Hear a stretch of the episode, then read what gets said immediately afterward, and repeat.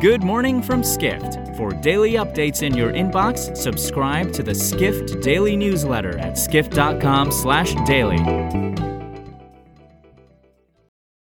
It's Tuesday, April 26th in New York City, and now here's what you need to know about the business of travel today.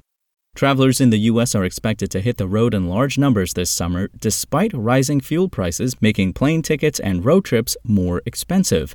But is inflation causing them to alter their travel plans? It is, as a new survey reveals, showing that close to 70% of U.S. adults are modifying their summer vacations due to inflation, reports contributor Mary Ann Ha. The survey by consumer financial services company Bankrate revealed that the two biggest changes by travelers were taking fewer trips and traveling to closer locations. Each outcome garnered exactly 25% of responses.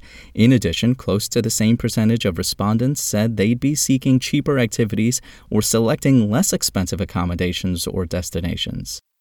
Next, Thailand has been taking a cautious approach in its tourism recovery as it requires inbound tourists to satisfy a plethora of conditions before permitting them to enter. But the country will drop its COVID testing requirement just as it begins a special campaign to woo visitors from India, one of its biggest source markets for tourists, writes Asia editor Peden Doma Bhutia. Thailand will lift its test and go requirement for vaccinated travelers from May 1st. The plan requires visitors to the kingdom to get tested on the first and fifth days of their stay in the country, but international travelers still must register for an online Thailand pass and have medical insurance covering health costs over $10,000, both of which, in addition to the mandatory testing, Thai tourism executives had been calling for the government to scrap.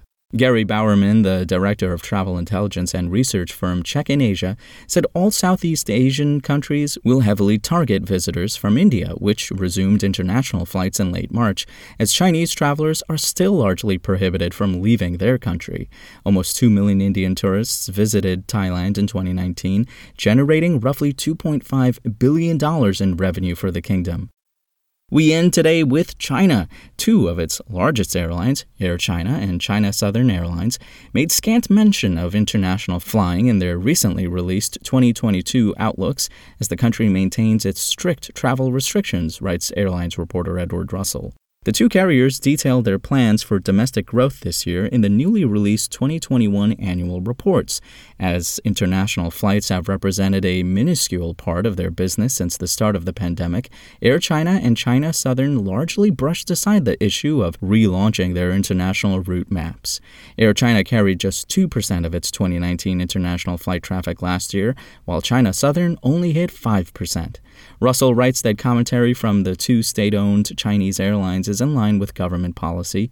The Civil Aviation Administration of China unveiled a plan in January focused on containing COVID and creating domestic growth through 2022 as international air travel is projected to resume next year.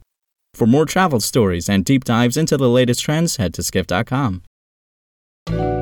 To find these stories and more insight into the business of travel, subscribe to the Skift Daily newsletter at skift.com/daily.